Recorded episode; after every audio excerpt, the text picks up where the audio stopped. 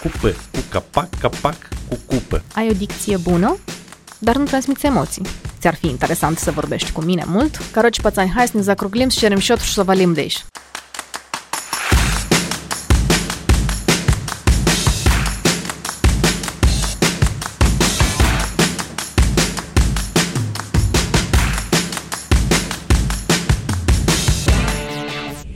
Bine, primul eveniment pe care eu l-am prezentat a fost la șase ani. Deci dacă e să luăm de atunci până acum, că de atunci, după acel eveniment, au urmat o mulțime de emisiuni pentru copii, de uh, cântat pe toate scenele de 1 iunie și ce sărbători mai erau, adică eu din totdeauna sunt în acest domeniu. Și dacă e să calculăm de atunci, atunci sunt vreo 20 ceva de ani de experiență. Recent a fost la un, la un interviu în București, la o fostă cursantă de mea și româncă, și la fel, ea calculase și îmi spusese 20 și ceva de ani de experiență și eram, mamă, dar stai că parcă n-am atât de mult, dar sună cam așa. Da, și după toate aceste emisiuni și tralala și la 18 ani deja eram angajată, lucram deja de la 17 ani la Moldova 1 la Bună dimineața, dar uh, nu puteam să fiu angajată când aveam 18 ani și atunci când am împlinit m-am dus m-am angajat. Și am tot mers pe acest parcurs. Am avut și pauze, am fost plecată patru ani la București unde am lucrat uh, în, într-un alt domeniu, dar mai multe le-am încercat, dar cel mai mult am lucrat în uh, domeniul filmelor. Am făcut uh, filme, am făcut parte din producția unor filme hollywoodiene, vreo 3-4 filme cu Steven Seagal, un film făcut de Discovery Channel, cel mai mare la timpul ăla, un mini-serial Harley and the Davidsons și un film pentru Hallmark. După care am primit oferta de la TVR Moldova aici și am acceptat și m-am, m-am întors. Mă gândeam că o să fie o istorie, știi, ia te dus și ai trecut patru ani de zile, de ce să revii? Da. Nu, că după aia stai, că după aia am făcut deci TVR Moldova, am prezentat Cerbul de Aur, care pentru mine, eu nici măcar în visele mele nu-mi imaginam că aș putea să prezint uh, un astfel de eveniment, acel eveniment anume. Apoi Eurovision România, apoi m-am mutat în California și am revenit acasă și când am revenit, îți dai seama, eu am lăsasem job, casă, masă, tot. Și uh, mă gândeam așa, ce să fac, ce să fac. Și prietena mea îmi zicea, uite, hai ia în studioul lângă mine, o să te gândești ce o să faci, dar nu poți să stai acasă. Eu deja știam cam hai să fac în direcția asta, mai postasem niște exerciții de dicție și toată lumea oricum tot, tot timpul mă lăuda pentru dicția mea, pentru care am muncit, nu era așa. O să-ți pun un audio să auzi cum era vocea mea acum vreo 14 ani și cum e acum. Și, uh, și am închiriat biroul, neștiind sigur ce o să fac, dar m-am trezit dimineața și am zis, aveam și un motan atunci, două săptămâni am rezistat cu motanul în casă. Îmi amenajasem un birou și m-am uitat așa și am zis, și asta e? Adică aici? Atât se poate, Ilinca? Cum? Mai departe ce faci? Cum te dezvolți? Unde primești oameni? Ce faci? Și am avut un uh, feeling că atunci închiriez studioul și am sunat-o pe prietena mea și mi-a zis, uită, nu mai este nimic. Și zic, nu, nu, nu, eu am un feeling, te rog frumos verifică. Mă sună în 10 minute și mi zice, este unul, dar sigur nu o să-ți placă. Zic, bine, vin să-l văd. Mă duc, într-adevăr, era îngrozitor, dar absolut îngrozitor, dar atât de persistent era acel sentiment că azi se întâmplă ceva, încât am zis, mă, dacă nu e altceva, înseamnă că e asta. Și mergeam pe hol și se mai oprește el la o ușă și îmi zice, mai aici mai era cândva, dar nici n-am vrut să ți-l arăt că nu, nu o să-ți placă. Am intrat, m-am îndrăgostit, l-am închiriat, am făcut reparație vreo câteva luni, m-am apucat de TikTok, a început să meargă treaba asta, Uh, m-am poziționat bine pe, pe, în, acest, în acest domeniu, după care un mare mulțumesc uh, Olga Țăpordei, pentru că la momentul dat ne văzusem noi la o cafea și am zice și hai, când începi? Eu aveam deja vreo patru luni de făcut TikTok, de tot vorbit despre asta, dar nu aveam curajul ăla să încep. Și eu zic, nu știu, hai să vedem că plec în state și o să stau acolo o perioadă și îmi spune, nu, nu, tu pleci în trei săptămâni? În două săptămâni, hai, deschide calendarul, stabilește două zile, nu trebuie curs lung. Și uite, cel a fost imboldul, de acolo am început să meargă foarte bine și, slavă Domnului, merge și acum. Și n-ai mai plecat? Nu. Nu, cumva, eu am încercat foarte multe la viața mea. Eu am făcut și haine. Um, am făcut tare multe, dar uite, asta îmi place să fac pentru că uh, cumva tot parcursul meu m-a adus aici. Adică nu pur și simplu am fost la, eu la un curs sau am uh, prezentat eu vreo două, trei emisiuni pentru nu știu ce și am decis să fac. Da? Adică eu ca să prezint acele evenimente Cerbul de Aur și Eurovision România, îți dai seama, dacă nu aveam o dicție bună, o prestație bună, nu mă luau. Adică eu când am, am zis că eu vreau să prezint cerbul de aur, mi-au râs în față. de bune. Și după care m-au luat. Uh, Eurovision nici nu imaginam, ei singuri m-au, m-au invitat și pentru mine a fost surprinzător. Credeam că va fi doar prima semifinală și mă rugam așa, zic, mamă, ce tare mi-ar plăcea să fie și finala. Hai a doua semifinală. Lasă, da, finala.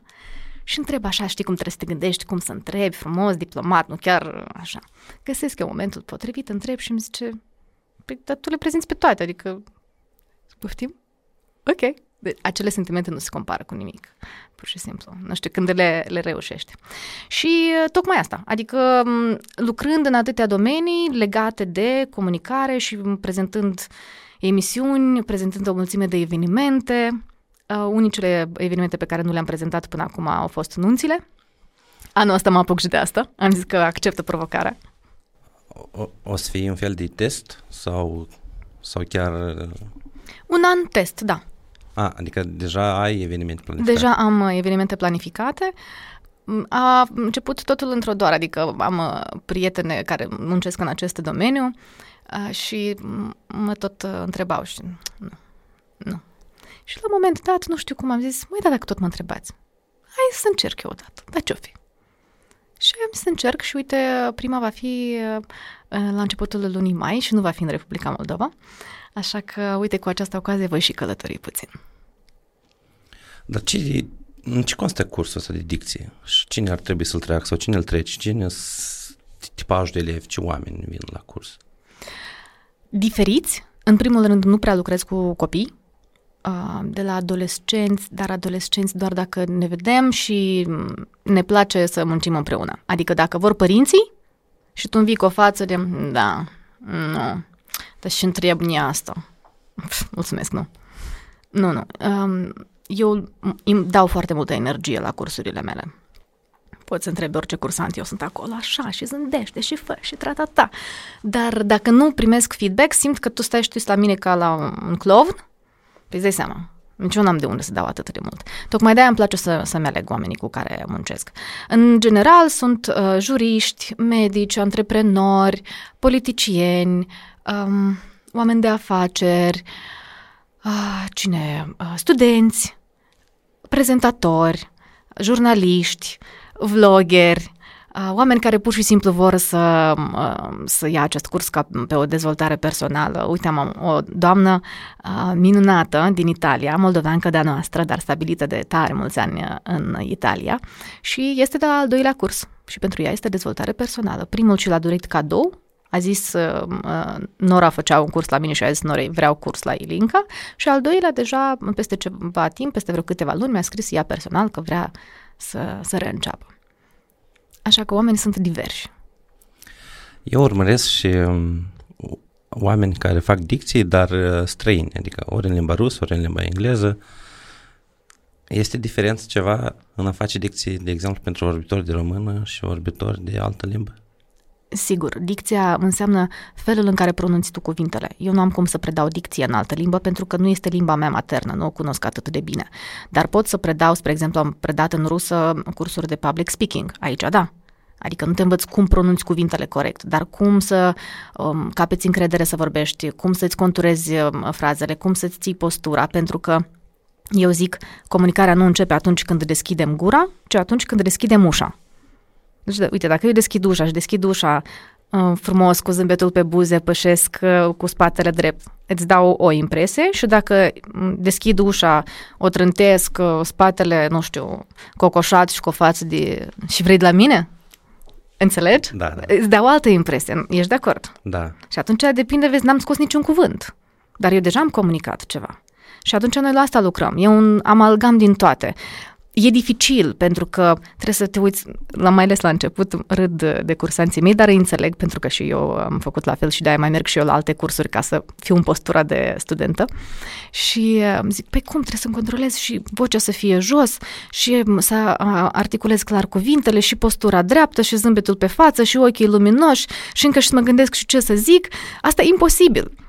Și zic, da, de acord, în acest moment este imposibil. Dar, dacă să ne aducem aminte atunci când ne-am apucat să conducem. Tu conduci, Alex? Eu da. Și ți-aduce aminte primele uh, momente în care ieșai uh, singur la, la volan. Te gândeai, eu cel puțin mă gândeam, cum trebuie să atrag atenția și la pietoni și la alte mașini și să-mi imaginez ce reacție ar avea alți șoferi și la semafoare și la semne de circulație. Complicat părea la început.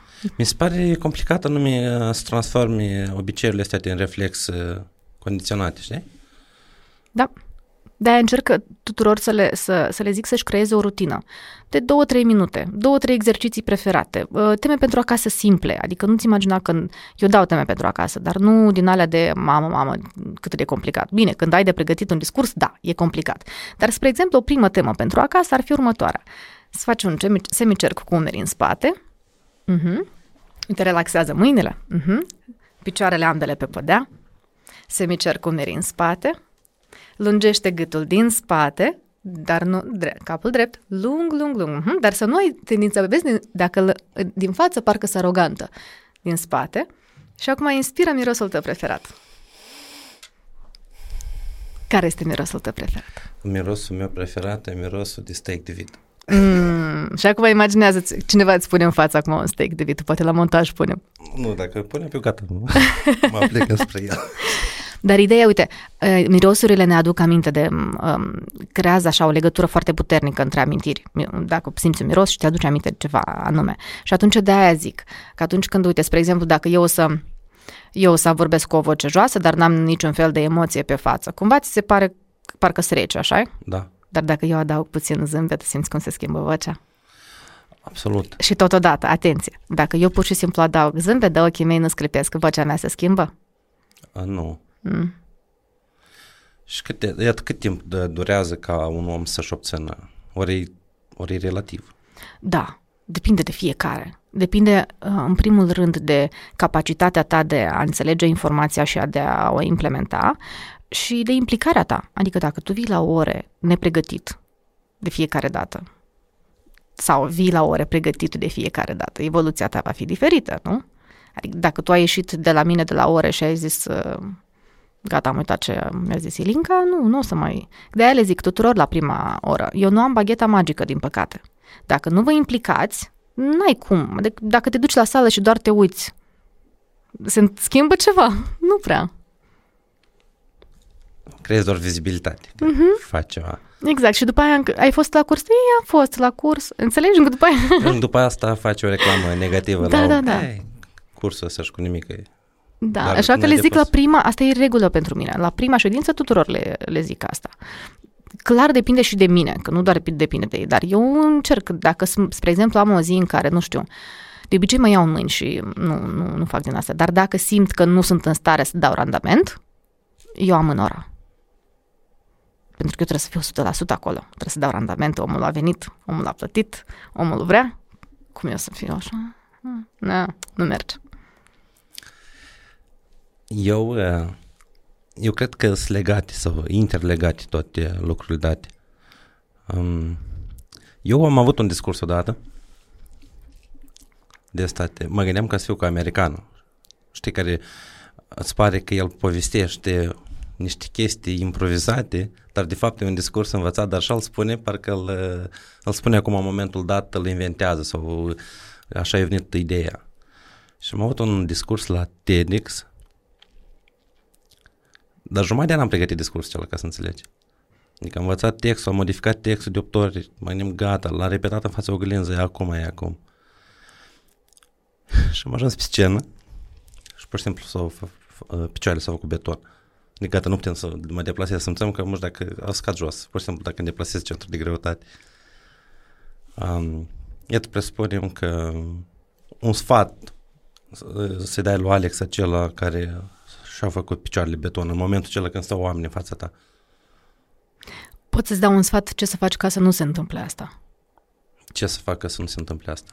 Să faci gimnastică înainte. Să te conectezi cu propriul tău corp.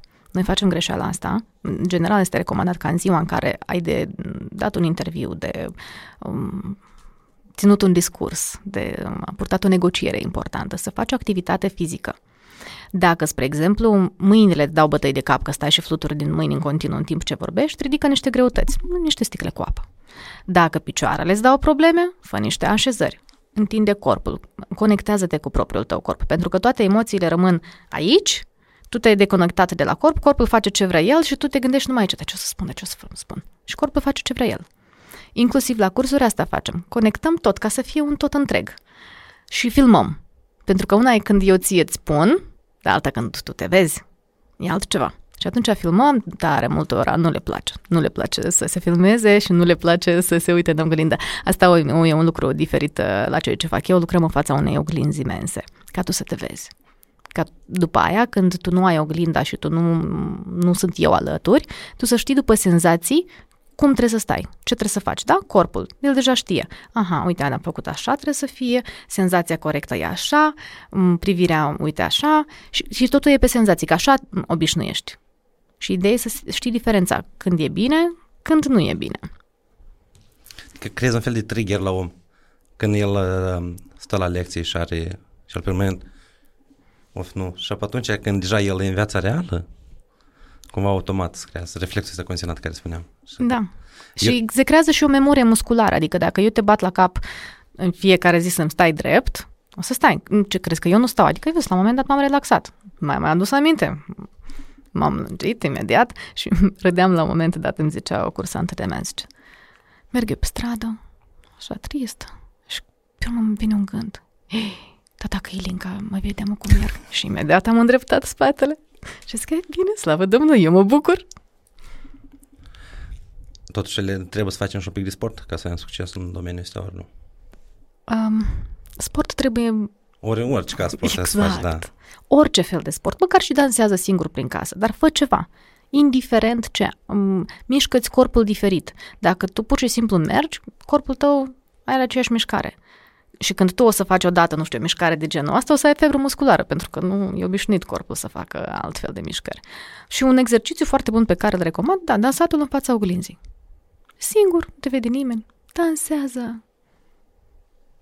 Spuneai că la București ai lucrat la film. Eu mă, mă gândim că atunci întreb, dar da, să, mă, să întreb acum.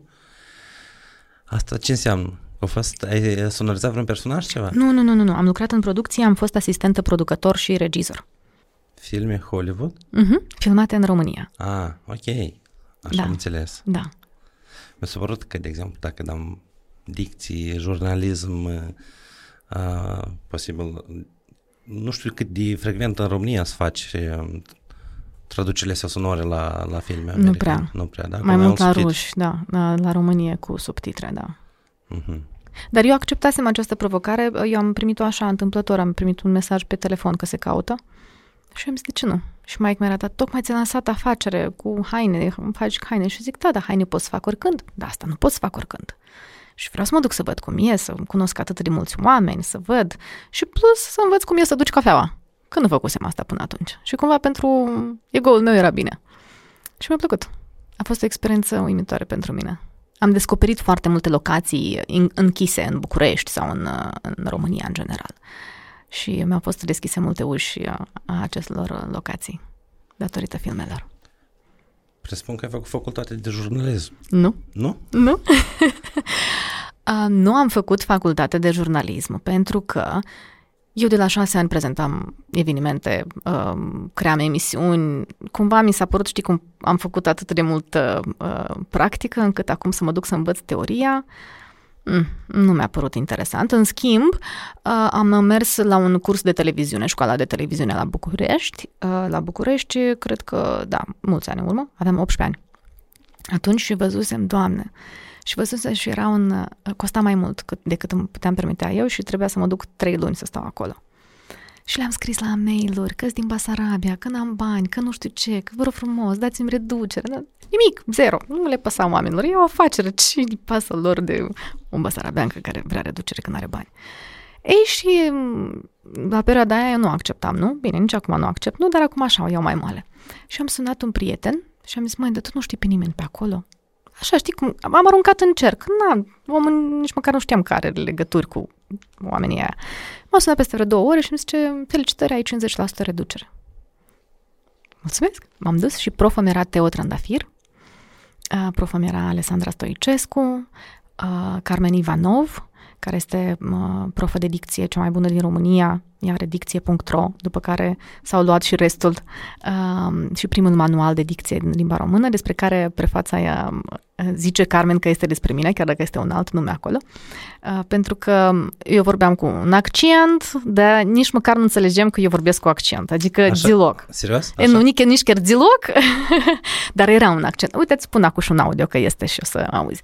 Și um, dar eu nu mă prindeam și mă, mă teroriza Alex la fiecare cuvânt. Eu trei luni cât am stat acolo n-am, văz, n-am vorbit cu niciun basarabean decât părinții mei. Și, uh, dar acum îi mulțumesc. Îi mulțumesc din suflet. După aia am venit acasă, toată lumea era, și strâmbi, ia uite. Fost trei luni în România. Da, da, da, ia uite, strâmbă. Bine, mă stătusem atunci vreo jumătate de an în total, uh, dar uh, iarăși voiam să rămân acolo, am primit o ofertă de aici și am zis, bine, hai, dacă tot e oferta bună, de la Jurnal TV, că urma să se lanseze Jurnal TV. Și uh, da, cam, cam așa. Deci am avut mentor foarte bun și încă un nou unui om care ea o să-i mulțumesc toată viața este um, uh, aoleu, Stai așa, Dan Teodorescu de la Taxi. Dan, te rog frumos să mă ierți, am avut un lapsus, dar mulțumesc enorm. Uh, el este scenaristul, el a scris scenariul pentru Cerbul de Aur și el mi-a zis așa, Ilinca, ai o dicție bună, dar nu transmiți emoții. Adică, și tu trebuie să înțelegi, oamenii o să se uite ca să găsească motive de, de ce e rău. Și dacă tu nu o să le transmiți emoții, bine, m-a mai zis el de acolo, o să zic după aia, nu zic chiar tot.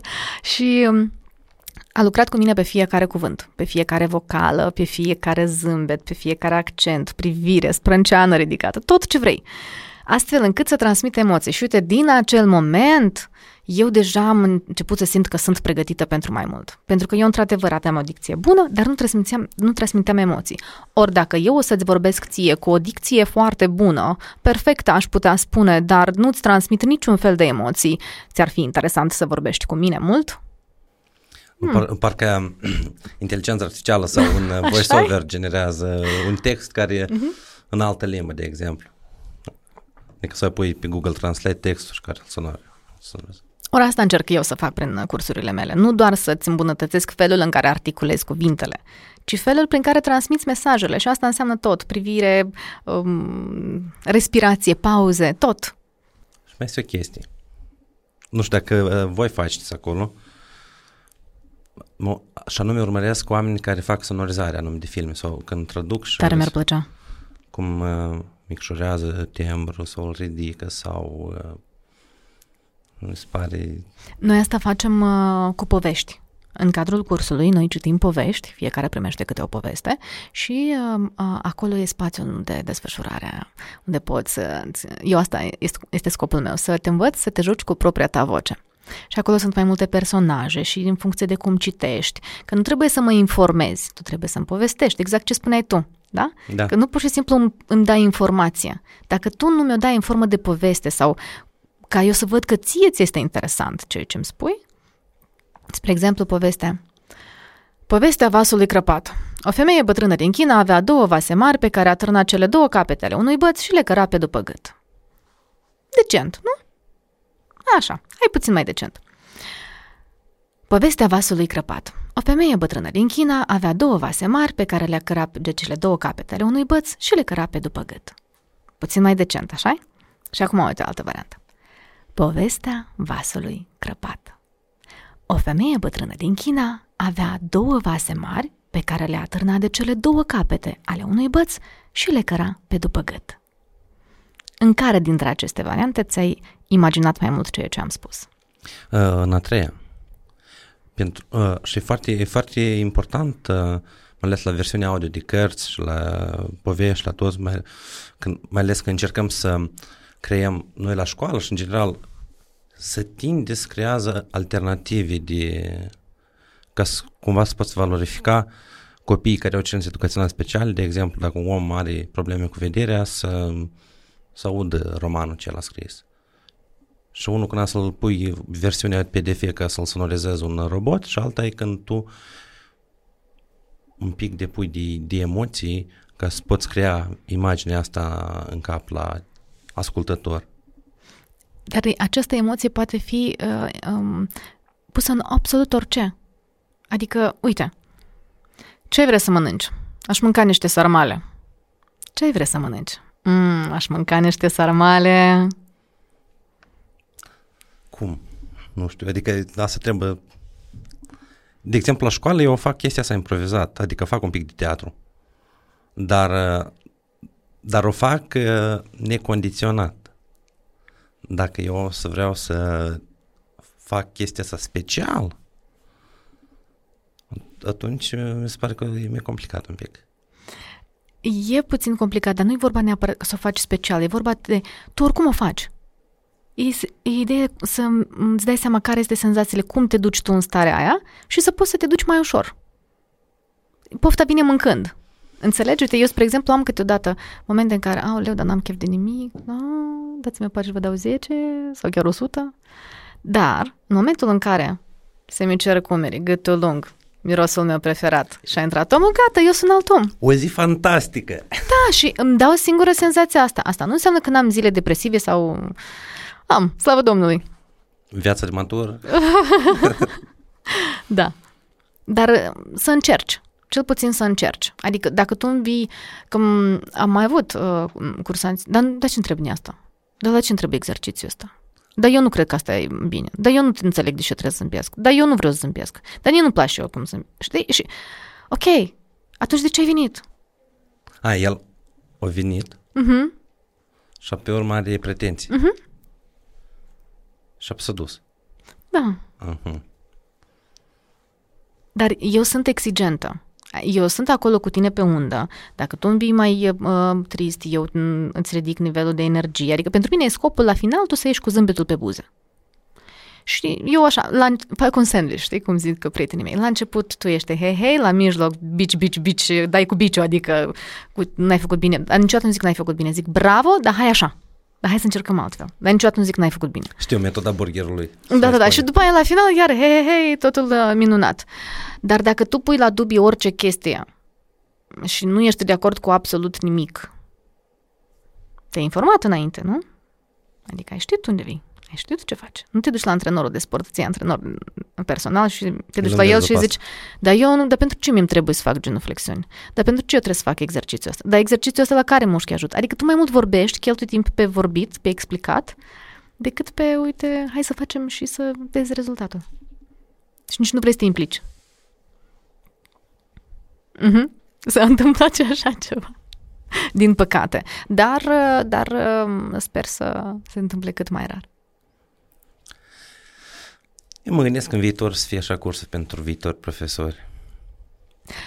Știi, am, am primit invitații de prin școli din țară um, și am mers cu mare drag. Și merg, dacă e cineva care vrea să mă invite, merg cu mare drag. Să vorbesc despre tot ceea ce vorbesc cu, te, cu tine acum. Și um, mi-ar plăcea și cred că este absolut necesar să facem asta și în școli.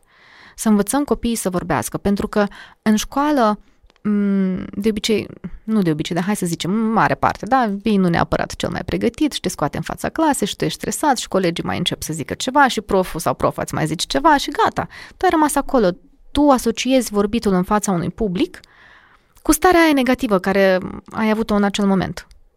Dar dacă pe tine te-ar învăța cum să faci și ar avea răbdare cu tine și ți-ar explica anumite lucruri, ar fi mai ușor pe viitor. Pentru că noi avem nevoie de lideri, ori un lider trebuie să vorbească. Trebuie să vorbească atât cu angajații sau cu subalternii, cât și cu societatea în general, să dea exemple, să vorbească. Dar noi, noi, noi ne temem să vorbim. Ei, da dacă n-ați înțeghini, da dacă... Să mă bâlbâi. Să tot clasa. Da. Te-a pus, te pus profa de română să reciți o poezie și tu ieși în fața clasei și poate te-ai bâlbâit sau mai știu. Și ai avut un zâmbet din clasă, mai știu, și gata, te-ai inhibat. Da. Dar înspre clasele liceale se păstrează, adică rămâne de obicei fetele mai mult, care ies pe scenă, mai recit câte o poezie la toate festivitățile care se întâmplă, nu știu, ziua limbii sau balul bocilor sau alte lucruri. Și atunci oamenii ăștia inhibați, care presupun că am fost și eu unul dintre ei, cumva fac bullying pe ăștia care au curajul până la urmă să iasă, să, să mimeze o emoție a, unui, a unei poezii, de exemplu, pe scenă, înseamnă că noi trebuie cumva să, să ajutăm pe ei să nu ajungă la în starea asta de inhibiție, dar din contra să dezvolte cumva capacitatea și competența asta de a ieși în fața clasei, de a recita, de a nu avea emoții. De a povesti despre ceva. Da, de a, de a face un discurs, cât de scurt n-ar fi, pentru că de obicei eu presupun că anume abilitățile și competențele astea se fac la, la lecții de română. Una când ai scris un eseu și atât, un text scris, când îl citești nu cu voce tare, îți um, transmite un mesaj și un text citit cu voce tare transmite cu tot alt mesaj. Așa este. Și, atât. și depinde și intonație, tot. Ce, că tu poți să scrii cu o intonație în capul tău, dar omul care citește să citească cu totul altă intonație. Asta mai ales dacă nu știm să folosim semnele de punctuație. Înseamnă, eu, eu aș vrea, și de ce aș vrea? Um, iată s-a început COVID-ul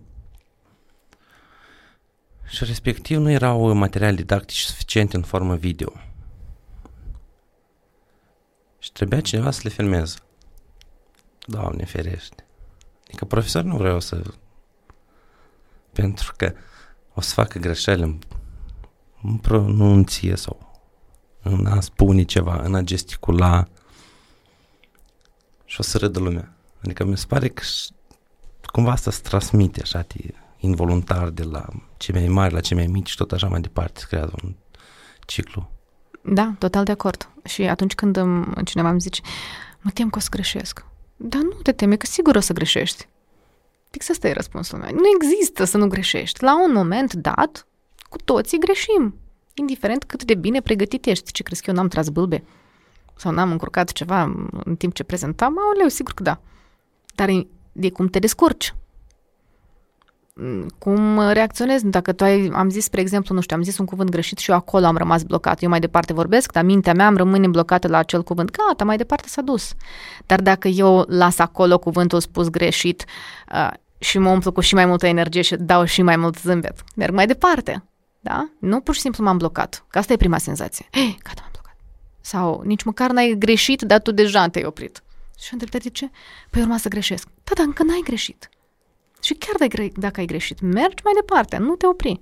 Indiferent ce se întâmplă, de-aia facem și exerciții, nu știu, eu stăm, facem gălăgie, muzică tare, țip, bat în tobe, tot ce vrei, și omul în timp trebuie să citească, ori să-mi povestească, orice. Adică exercițiile nu sunt doar dicție și atât. Cursul meu este uh, bazele dicției și a artei vorbirii în public ceea ce înseamnă că facem și exerciții de improvizare, de respirație, de postură, uh, discurs, prezentare, uh, descrierea anumitor situații. La cursurile următoarele vor începe pe 7 februarie și unul va fi online și altul offline. Și la cel offline este invitat și actorul uh, Anatol Guzic, el de obicei este invitat la, la cursurile mele și um, trebuie să recunosc, la el lumea plânge. Pe bune, Alex. Deci am intrat la un moment dat și plângeau toți. Că eu nu sunt prezent acolo la ore, că e ora lui. Și zic, dar ce se întâmplă? Și am făcut o glumă la următorul curs. Zic că, dragi cursanți, fiți atenți, de avem cervețele, că urmează ore cu Anatol și o să plângeți. Și am zis într-o glumă, că eram sigură că nu.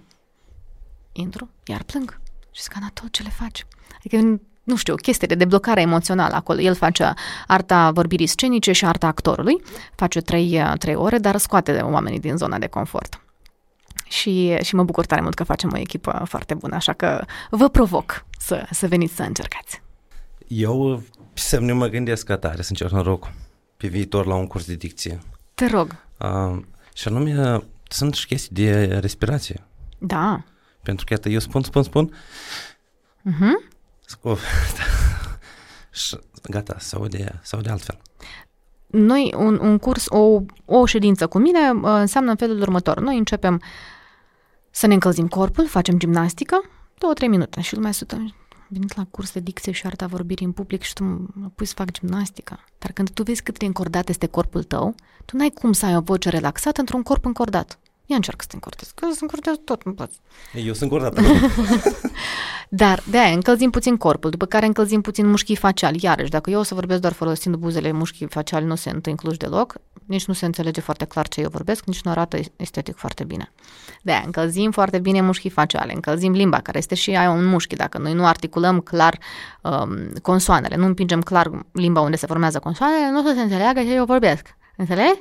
Adică tot depinde de toate lucrurile. Deci, dar dacă eu clar împing unde se formează consoanele, mă înțelegi foarte bine și parcă am o dicție bună. Uh, să deschidem gura la vocale. Apoi urmează exerciții de dicție și în funcție, ori improvizare, ori discurs, ori vedem, în, în funcție și de, um, uh, de starea omului în ziua aia. Dacă, Emoțională? Exact. Dacă că văd și cum, cum sunt, ori dacă e grup, ori dacă e individual, că dacă eu vreau una, dar lor o să le meargă astăzi mai bine altceva sau uh, nu sunt fo- foarte pregătiți încă pentru ceea ce vreau eu, atunci schimbăm și vedem. Adică e foarte uh, volatil așa, facem fluctuații între tot. Niciodată nimeni nu, se, nu știe la ce să se aștepte când vine la oră. Las, ce mai facem? Ia să vedem. Scurioși. nu te lasă să te plictisești asta cu siguranță. Eu de la... Da, cu exercițiile astea care, care tu la, înce- la început noi am... Cupă cu capac. Ele ce eu am uitat. Asta e exercițiu de dicție, frământări de limbă. Uite, A, toate astea, cupă limbă. cu capac, da. capac cu cupă, șase saci în șase saci, piatra crapă capra, capra crapă piatra, papucarul papucărește și tot așa, că sunt o mulțime de exerciții. Le inventez și pe ale mele um, și, și plus și cursanții mei mai inventează, la fel, exerciții de dicție. Avem un exercițiu lung cu, intrase la un moment dat în sala noastră de studiu, în studiul meu, un greier. Și eu am zis, hai să facem un exercițiu de dicție. Și s-a început acolo unul lung cu familia, greierul Grigore Grigonescu, cu nevasta nu știu care, nu știu ce. Cred că ai auzit de exercițiul ăsta cu iacți, dracți, drone, nu? Da. Ei, în, în ideea aia am făcut noi un exercițiu cu familia lui greierul lui Grigore Grigonescu. Dar frământările de limbă, dacă le practici des pe urmă, deja nu mai ai nevoie de însă le ai nevoie de ele, mm, dar nu în fiecare zi. Adică îți creezi o rutină. A, și le, ca, ca și cum te ține în tonus. Da, da, exact. Uh, la început, clar, trebuie să faci cât mai des ca să-ți îmbunătățești uh, vorbirea, după care Uneori, când ai nevoie, pentru că deja este memorie musculară. Uite, sunt exer- anumite exerciții care să mă trezești pe mine la 3 dimineața, că eu să ți le zic bine. Asta cum eu cu teorema lui Pitagora, cred. Adică, gata, și eu o să ți-l zic exact cum se ridică mușchii, pentru că deja e învățat, e acolo. De-aia încerc tuturor să le zic, alegeți trei exerciții preferate. Uite, eu ei primesc de la mine, nu știu, 50 de exerciții doar prima zi, după care o mulțime de altele. Dar alegeți trei care să știi să le zici bine, nu pur și simplu m- cupă cu capa, capa cu cupă, că așa nu mi-l zici bine. Da, să mi-l zici bine. Cupă cu capac, capac cu cupă. Simți ceul până la urmă. Da, dar eu încerc să fac legătura Aha. și, și diferența uh, dintre consoane și vocale, cum lucrează limba. Și eu cum mă concentrez, uh, zic, zic, zic, z, gata, se duce. Și uh-huh. cupă cu capac și deja am auzit cum la capacul cel cupă cu capac am făcut greșeală. Parcă mm. cupă cu capac, L-ai capac zis? cu cupă. Minunat, l-ai zis bine. Și acum cu încredere. Cupă, cu capac, capac, cu cupă. Așa, în prima parte l-ai mâncat, în a doua nu. A, totuși unul nu l-am mâncat. Uh-huh, uh-huh. Dar până începi să conștientizezi, că după aia tu la început nici măcar nu înțelegi că tu le mănânci um, cuvintele. Și noi spunem, moment dat, în loc de moment dat. Atât uh, de mult, noi spunem atât de, atât de, stai, atât de mult. Da, atât de, dar nu e atât de, e atât de. Um, agent de asigurări. Și noi spunem agent de asigurări. El nu e agent, săracul, el e agent. E vorba de să-ți miști tu limba mai repede în gură. Despre asta este vorba, despre antrenament. Și asta facem prin exercițiile de dicție. Antrenăm uh, limba, mușchii faciali, aparatul fonator, astfel încât să poți să pronunți totul până la capăt. Că ți-am demonstrat că dacă eu nu, nu se nimic. Da? Deci pur și simplu asta trebuie să facem, să antrenăm. Uh, de aia o rutină zilnică de 2-3 minute. Și, come on, 2-3 minute. Ești la volan, ești cu căștile în urechi, Acum putem să mergem pe stradă să vorbim singure, nu e, nu e nicio problemă. Nu se uită nimeni niciodată la noi. Pui o cască în urechi și las cred lumea că vorbești cu cineva la telefon. Dar eu, eu uit, câteodată uit de căști și dacă merg la un interviu ceva, îți dai seama că stau și mă pregătesc înainte. Și, um, și uneori uit de căști și vorbesc singură pe drum așa și se uită la mine și zic că poate sunt căști mai noi acum care nu se văd. Dar exerciții, frământări de limbă, teoretic, astea sunt exerciții pentru limbă. Dar am văzut că lumea fac diferite exerciții și cu... Mușchii faciali. Da, da, da. Da, facem inclusiv și cu mușchii faciali, pentru că în funcție de cât de tare eu o să deschid gura, o să, cât de mult o să deschid gura, o să se audă altfel vocea mea. Dacă eu nu deschid gura deloc, și nu mișc fa- mușchii faciali deloc, nu creez spațiu. Ori uite, dacă tu iei un interpret și îl pui, sau un instrumentist, și îl pui să cânte într-o încăpere de 2 metri înălțime, 2 metri lățime, vocea sau instrumentul sună într-un fel și dacă îl pui să cânte într-o sală, într-o sală mai mare, vocea sau instrumentul sună altfel, există ecou. Sala noastră de concert e la noi în gură. Important este să deschidem gura. Dar dacă eu stau ghebasă și unesc gâtul aici și stau ca așa, normal că vocea mea, uite cât presiune eu pun. Vocea Gata. Și nici măcar nu mai deschid gura, și putem să vorbim. Și în momentul în care m-am lungit, am creat spațiu în gură, mi-am adus un zâmbet uh, pe față, un zâmbet natural în care ochii să sclipească, nu pur și simplu stau așa. Că dacă tu nu ai privirea goală, cum o să mă cucerești tu? Poți să-mi zici tu mie nu știu ce. Dar dacă tu ai privirea goală, nu, gata, mai pierdut. de antrenăm și privirea.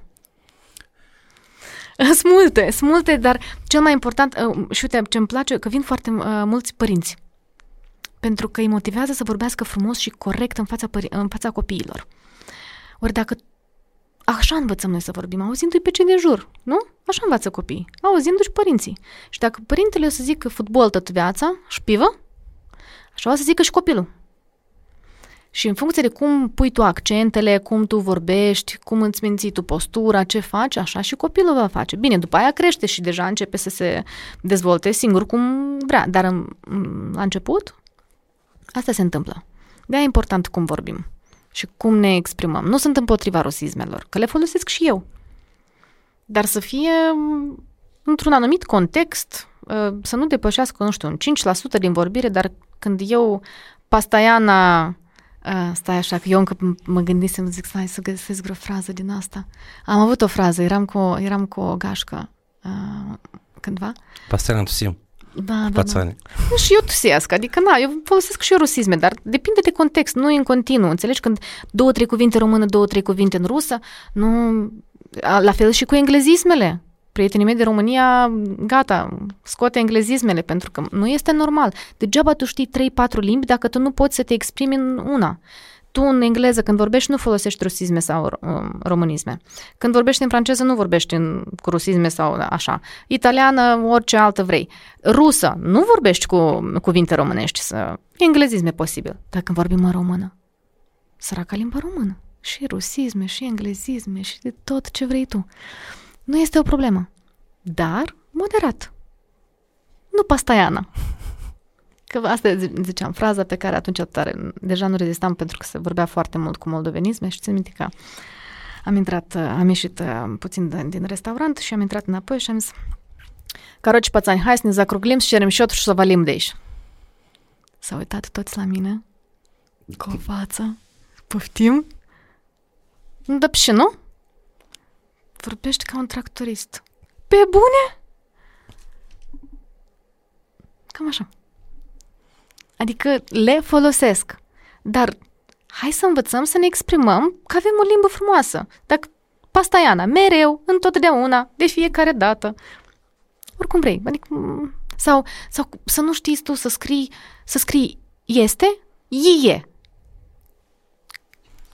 Nu, nu, nu înțeleg. Și când văd formatori de opinii, influenceri, când nu știu să scrie la prin cratimă, la legat, sa prin cratimă, va, adică le pun așa, aleatoriu, oriunde, hai, poate ce-ți potrivește. Deci, Google it. Adică eu când stau la dubii de ceva, că nu știu ce, cum, dacă se scrie corect sau un cuvânt, verific. Câteodată am trigger. Postez câte o postare și respectiv la asta e verbul și prin ok sau la Și da, mă, gata, capacuș, fac o greșeală gramaticală și Facebook te mănânc. Da, dar înțelegi, uh, de acord că Facebook te mănâncă, se întâmplă greșeli mm, mecanice sau, nu știu, ți-a scăpat. Asta nu este o problemă, că oricine greșește. Dar când tu clar nu știi și faci greșelile astea de fiecare dată, sau promovezi rochii pe Jack, cum am auzit eu odată, nu știu la cine. Um, și, da, adică ce vrei să... Cum vrei? Clar limba se schimbă. Că dacă stăm să citim acum Letopisețul Moldovei de Grigore Ureche, n-am înțeles mare lucru, am încercat eu acum câțiva ani. Adică e un cu totul alt limbaj. Clar se schimbă. Dar tu vrei în Dex să fie pastaiana? Sau e ok mereu? Mereu e bine. Așa e? Adică noi ce vrem, încotro să o luăm? Că eu sigur o să se schimbe, limba evoluează, e în organism viu, se schimbă. Dar hai, fotbal, nu fotbal. Hai să învățăm, uite, lucruri simple. Nu-i stomatolog, dar e stomatolog. Nu-i psiholog, dar e psiholog. Nu-i urolog, dar e urolog. Accentul e diferit. Um, sau ce, ce mai erau din astea. Adică chestiuțe simple. Fotograf. Nu-i fotograf, e fotograf. Nu e fotosiesi, sesiune foto. Da, asta Nu, e. nu importă. Nu contează. Nu, cu asta Sunt două greșeli care le face lumea. Le fac și eu, asta e cu nu importă și permanent. A, nu, nu suntem aici țară de export-import. și pe care Sau, în- încă nu m-am apreciat. Încă n-am decis, știi? Nu m-am apreciat. sau verbele m, gen este eu zâmbesc, tu spun mă zâmbesc. Da, asta e- voiam să zic. Mă parchez. Mă parchez. Aoleu, mă parchez. Parchez. Eu parchez mașina. Tu parchezi mașina. Nu eu mă parchez, tu te parchezi și tot felul de genul ăsta. Dar um, um, asta ziceam la început că mulți mă confundă cu o profă de română. Nu sunt. Absolut deloc, nu sunt profă de română, nu sunt profă de gramatică, nu. Dar uh, și nici nu am pretenții că um, ar trebui să fim super, să știm care e adjectivul, nu știu care, nu știu unde, nu știu cum, complement de loc, de timp și Dacă- tralala, dar ideea este eu ce cred. Este, eu am cunoștințele elementare. Când să scriu la prin cratimă și la legat, sa, sau și toate alea. Adică pentru mine astea sunt elementare și de-aia când eu văd că oamenii nu cunosc lucrurile elementare, la mine acolo mi apare. Că nu mi se pare că eu știu, sunt așa de deșteaptă și hai și eu îi învăța pe alții. Nu, fraților, adică nu asta e ideea. Ideea e că mi se pare că eu cumva, așa, random, și mi se pare că ar trebui toți să le știe, nu? Habar n-am. Sincer, mă ales acum de când toată, toată chestia se întâmplă în jurul la limbă. Oamenii... Nu, uite, adică chestii de genul să scrie este cu ie, mm, asta înseamnă că nu citești. Nu, este asta, dar mă semn de întrebare tare mare. Asta e undeva prin clasa a 6 a 7 ceva s-a întâmplat. Că vrei, nu vrei, tu dacă citești măcar și o postare undeva, nu, tu vezi că se scrie este, nu se scrie este. Sau nu știu, ceva cu aveți prin cratimă. Oleu.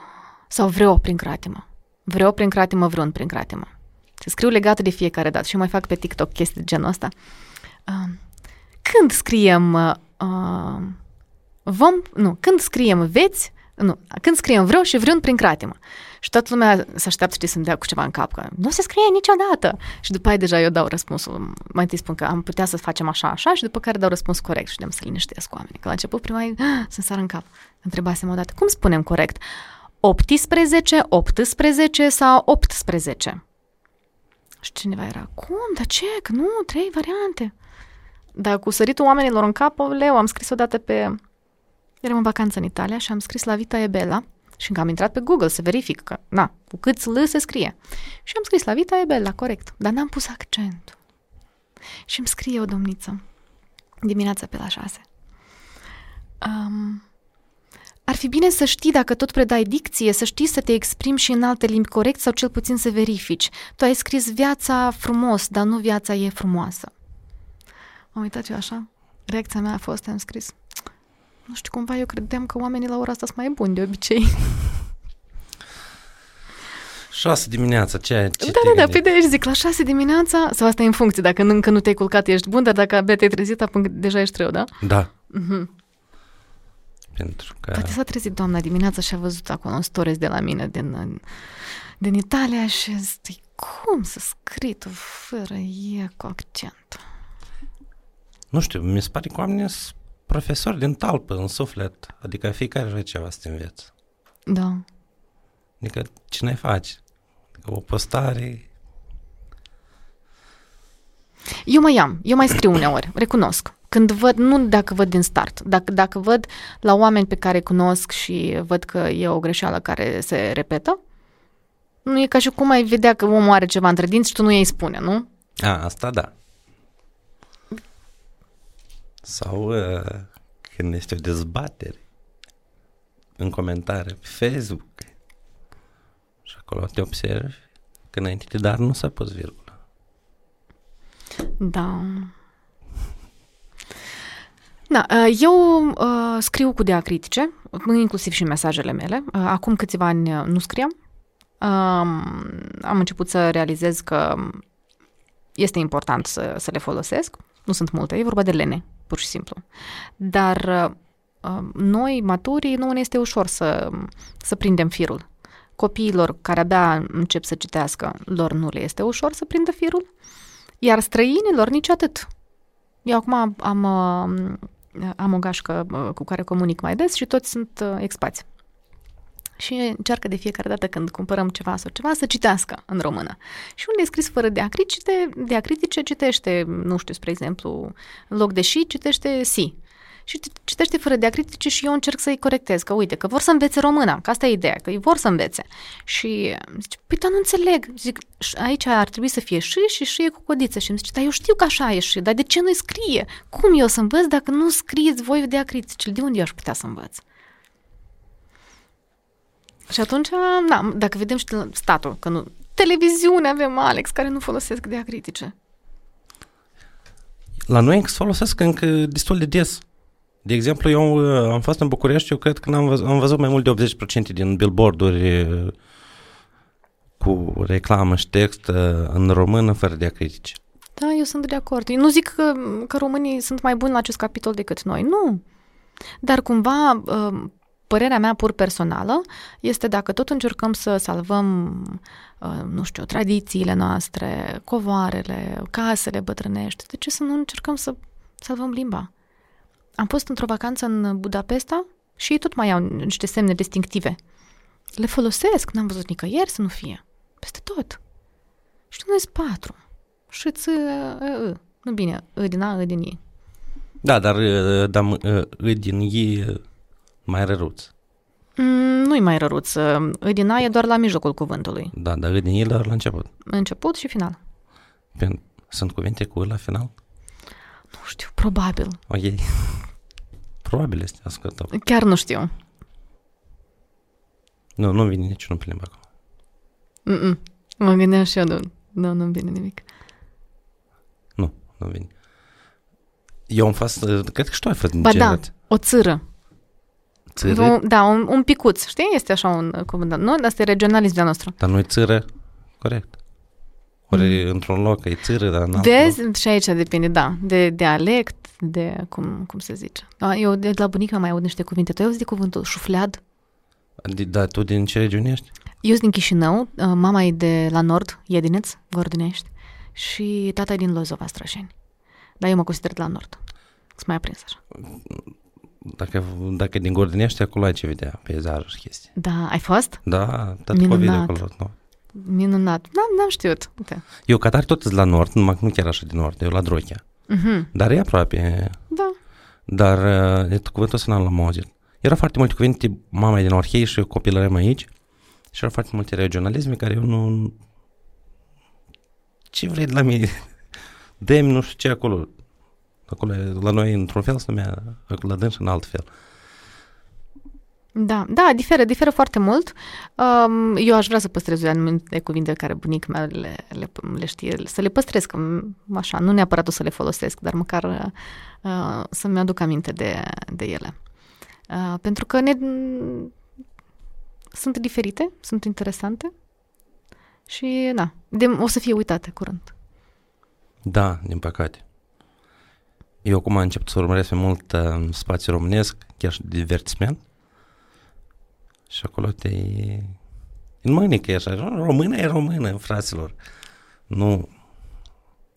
Uh, Clujul, partea aceea te au un specific, Moldova alt specific, Maramureș alt specific și chiar alt pronunțare, alt accent, alt... Și acum da. cumva m-am liniștit un pic și am înțeles că dacă noi, moldovenii, din Republica Moldova, nu utilizăm rusisme, noi vorbim cam ca și moldovenii de peste Prut. Exact.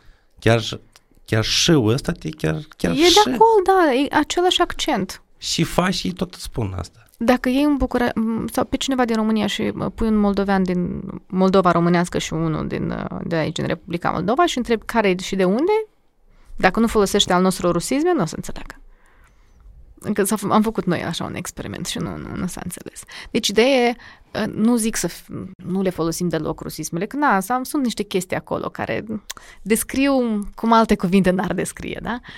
Dar să știm, nu știu, echivalentul altora. Revin la pastaiană. Mi-a rămas mie cuvântul ăsta. N-am pasteană, dar mai Da, și nu- pasteană. cum să- și știi, și rămâne un tic și uite, în continuu și la două, trei cuvinte, pastaiană. Sau, nu știu, când le schimbăm, uh, nu știu, nu vin acum, dar avem foarte multe cuvinte care pur și simplu le schimbăm că așa ne place noi, parcă inventăm noi limba noastră acum. Pentru că sunt cuvinte care, cât o mie de cuvinte un cuvânt. Adică și descriere așa stări emoționale care nu an, De acord. analog în, în, în română, român, corect, literală, literară. Mhm, de acord, tocmai asta am zis și eu. Sunt cuvinte care nu, nu o să le găsim echivalentul. Dar hai să nu exagerăm să le punem pe toate. A, nu. Adică în asta aveam în vedere. Că există acolo câteva cuvinte care, da, eu nici eu n-am cum să le, să le înlocuiesc, o să le folosesc. Și, Tot de aici. și altă problemă e faptul că încă în 2023 eu sunt nevoit eu să trec să vorbesc în rus, de exemplu, dacă un domn nu înțelege română. În caz ideal e atunci când eu vorbesc română și el rus, așa bine mersi, mă de atât Și ne înțelegem. Adică eu nici măcar nu am pretenții să vorbească în limba română, dar să mă înțelegi. Eu am un vecin, vecin care suntem ușă în ușă. Noi nu ne salutăm. Pentru că de fiecare dată când îi spuneam bună ziua, de parcă dădeam cu sare în ochi. Eu l-am întrebat ce internet folosiți ea, не понимаю. Și încep acolo, știi, denumiri de companii. Și, na, adică, clar. Nu, nu, nimic. Uh, do you speak English? Of course, no worries. You want to speak in English? You want to talk to me in English? Of course. Și vorbiți în engleză. deja. Am vorbit în engleză, după care nu. Acum nici măcar nu, nu mai vorbim, pentru că eu... Uh, m, bună ziua de fiecare dată. Și eu- Știi, adică Bună de, ziua. dar ce ți-am făcut, domnule? Adică nu, n-am înțeles.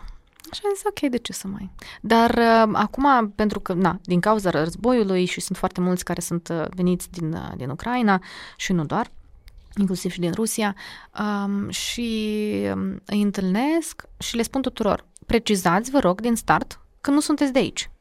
Pentru că dacă tu pur și simplu îmi spui, я не понимаю, nu merge. Да, dacă îmi zici, я не понимаю, потому что я из Украины sau я из России sau я только что сюда переехал, atunci e alta situație. Dar dacă я не понимаю, я тут родился, но я не понимаю ваш язык, Atunci, da, și eu întreb, zic, da, nu vă supărați, că sunt și vârste, vârste diferite, zic, nu vă supărați, da, dar cum eu știu?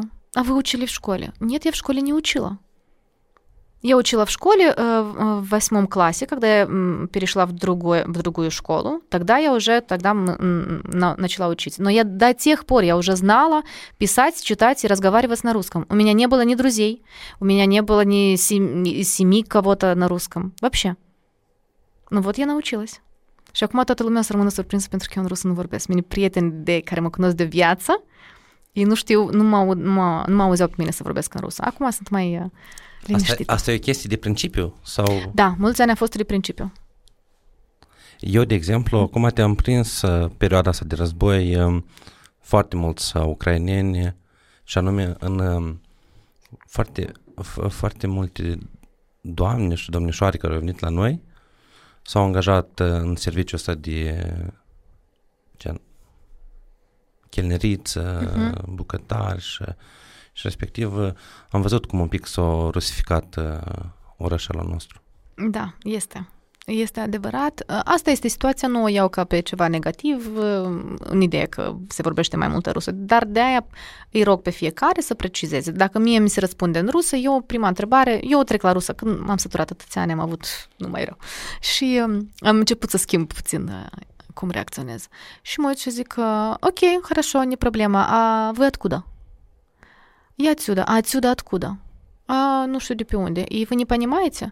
Ой, я только что переехал в Кишинев. А что, в других э, регионах нет? Нема?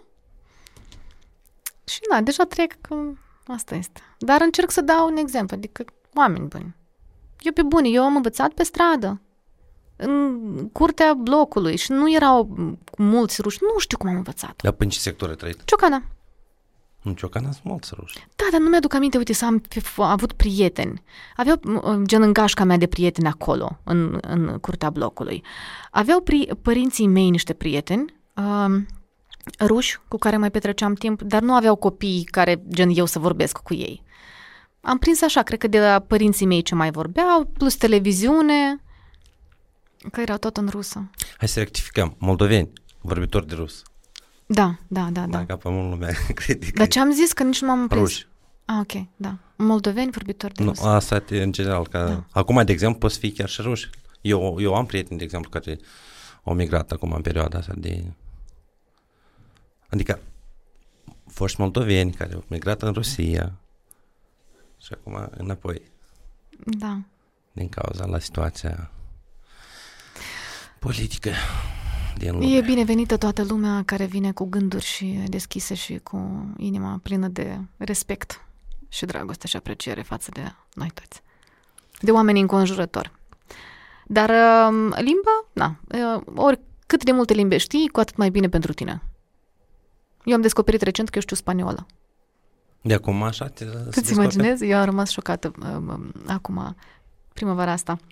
Bine, mă uitam la telenovele când eram ah, mică, îți dai seama, las novelas.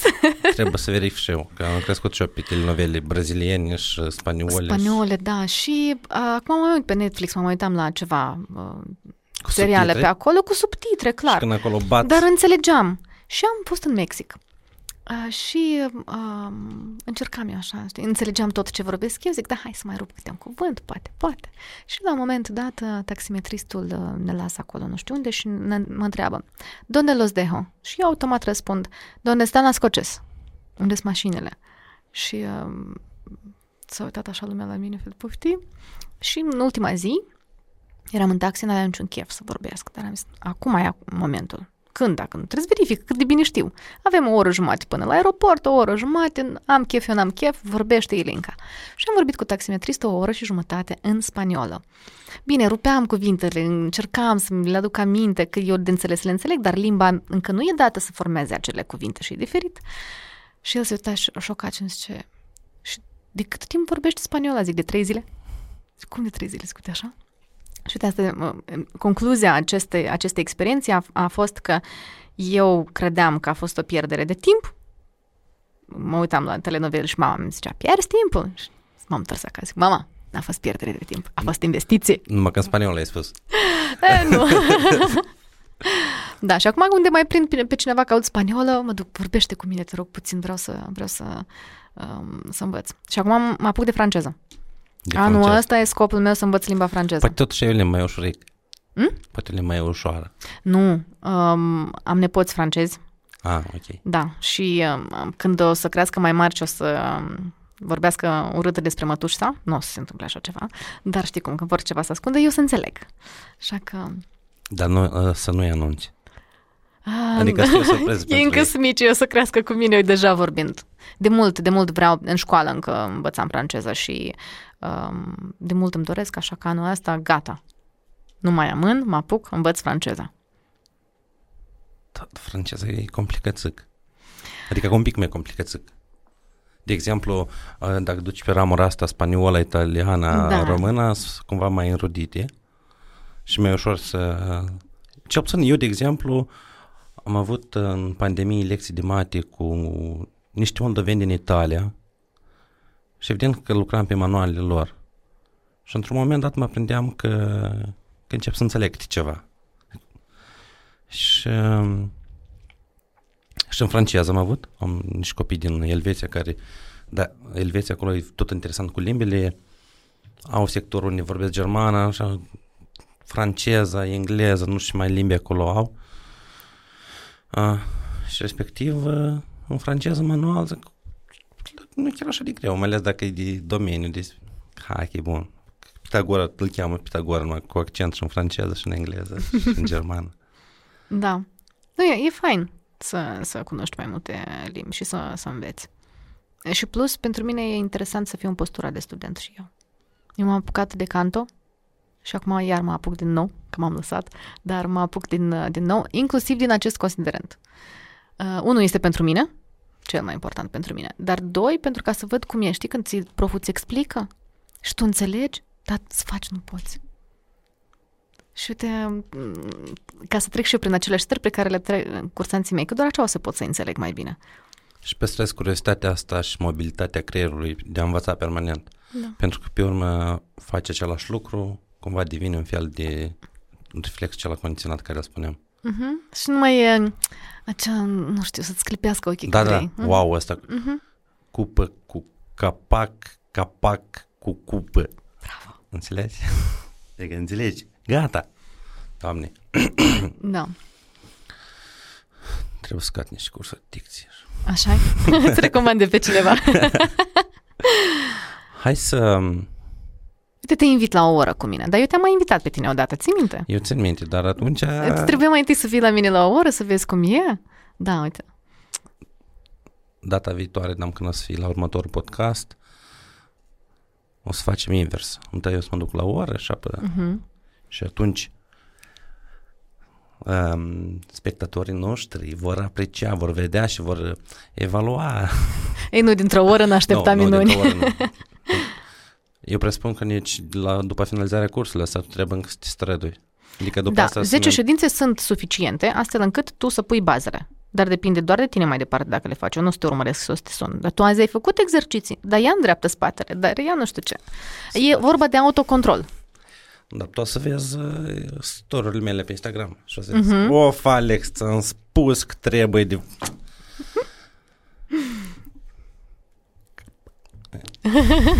Ca italieni. Da, da, da.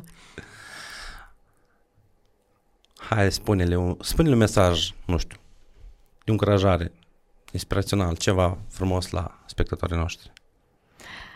Ca la final. Ce aș putea să spun este um, să credeți în voi. Iar atunci când uh, nu prea credeți, există trucuri și pentru asta. Pentru că s-a, dezvol- s-a, um, s-a demonstrat deja legătura dintre uh, postură și emoții. Și e un drum cu două sensuri. De dacă omul este trist, cum merge pe stradă? Cum e relaxați? Capul în jos? Capul în jos, așa? Dar dacă e fericit, spatele drept, dar dacă e îndrăgostit în general, plutește, așa Și fața radiază. La fel și invers. Dacă noi, spre exemplu, ne ducem la muncă și avem muncă de birou și stăm 8 ore în fața unui calculator, nu ne mai ducem aminte noi să facem gimnastică sau să zâmbim sau nu știu ce. Și vrei, tu te apuci și stai drept și în vreo 10-15 minute într-o oră ești așa și după aia ești așa și după aia așa. Și tu, uh, corpul tău transmite creierul tău mm, că tu ești ceva, că e ceva în neregulă. Și creierul tău deja mai departe își face treaba. Elimină hormonii care îți dau acea stare și tu seara vii acasă. Câți oameni știi tu care vin seara acasă după 8 mm, ore state la calculator așa și vin fericiți? A, nu prea am văzut oameni fericiți. așa Da. Ăia care mai fac pauze de cafea, care mai, mm, nu știu, o dată la două, trei ore, mai fac niște, nu știu, cercuri cu umeri, niște gimnastică, se întind, fac o pauză. Altfel, când te întorci după pauza de 5 minute la, la birou, e altceva. Parcă și starea de spirit e mai bună. Deci, aia, postura, urmăriți, asta e cel mai important. Cum simți că ești trist? Sau nici nu cum simți eu, tema pentru acasă la prima oră, uite, dau, o să fie pentru toată lumea. Cum vedeți reflexia voastră? În fața unei oglinzi sau în fața unui magazin mergi pe drum sau pur și simplu ai zărit că undeva este o oglindă chiar dacă tu nu te vezi acolo? Trei lucruri. Semicerc, gâtul lung și inspirăm mirosul preferat. Mirosul preferat trebuie să te ducă într-o stare. Uite, al meu este bujorii. Pentru că eu sunt născută în luna mai, luna bujorilor și din copilărie casa mea e plină de bujori în fiecare an. Și eu doar îmi imaginez că, uite, eu închid ochii și eu primesc un buchet de bujă, tu deja vezi pe fața mea, așa? Și eu, și eu simt mirosul. Simt, adică nu pur și simplu, ei, am un buchet de flori și... Nu, dar îl simt. Și în momentul în care eu simt, gata, fața mea s-a luminat. Și pot să fie, știi câte mirosuri am auzit? Miros de carte nouă, miros de după ploaie, miros de uh, albituri curate, um, miros uh, de cauciucuri arse, uh, miros de nu știu care, uh, ce mai era, combustibil, la fiecare diferit și nu judec. Absolut, ziceți ce vreți voi, măcar și din ciorapi murdar dacă te inspiră. Nu dacă nu inspiră pe om, da, adică nu-i mirosul meu. Și atunci orice vă inspiră pe voi. Dar gândiți-l că dacă nu te-a inspirat, poate să fie, nu știu, pâine coaptă. Dar pâine coaptă de mama, știi, care ți-aduce aminte da, de copilărie. Da, da. Adică să aibă și o amintire acolo, nu pur și simplu un miros. Că e că îmi place, dar nu, să aibă și un, un ceva.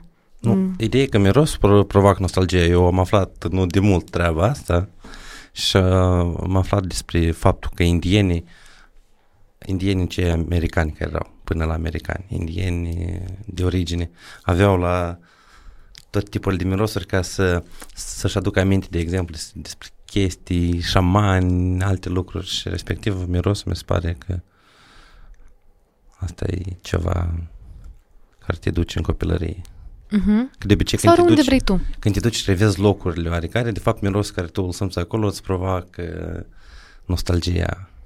E bine, nu neapărat vezi la mine cu bujoare, mă duce și în copilărie, da, mă duce și când am primit uh, o mulțime de bujori de nu mai aveam în casă loc de bujoare. Adică sunt mai multe legate, dar trebuie să, trebuie să te ducă pe tine într-o stare, că dacă nu te face să zâmbești, uite, tu ai închis ochii, tu ți imaginezi zâmbetul n-a apărut, nu, nu e al tău, mai caută. Dar când o să-l găsești, o să știi, o să-l simți, că o să te fac să zâmbești și e diferită. De zâmbetul natural, sclipesc ochii, nu ai cum altfel. Asta ce? așa -i? Da, da, da. Arată ridicol. Nu, așa ceva nu. În orice, pasiune, naturalețe, uh, sinceritate, dar, dar, dar felul în care, uite, chiar asta chiar vreau să, să mai zic, felul în care vorbim e, e ca și felul în care ne îmbrăcăm. Nu, ne place să ne îmbrăcăm curat, frumos, stilat. De ce să nu avem grijă de felul în care vorbim? În care limba ar fi un make-up. Nu? Ok, nu știu. Nu make-up, că make-up, um, nu știu, cumva mai mult e, e um, puntea dintre tine și ceilalți oameni. Felul în care vorbești, că tu așa te înțelegi cu ei. Și felul în care eu o să te rog pe tine să-mi dai un pahar cu apă, scontezi. Dă-mi un pahar cu apă. Dă-mi, te rog, un pahar cu apă. Dă-mi, te rog, un pahar cu apă. Te-am speriat, așa? Un pic. Trebuia să mă depărtez de microfon. Vezi, diferă. Asta nu înseamnă că totul este uh, jucat, antrenat. Nu.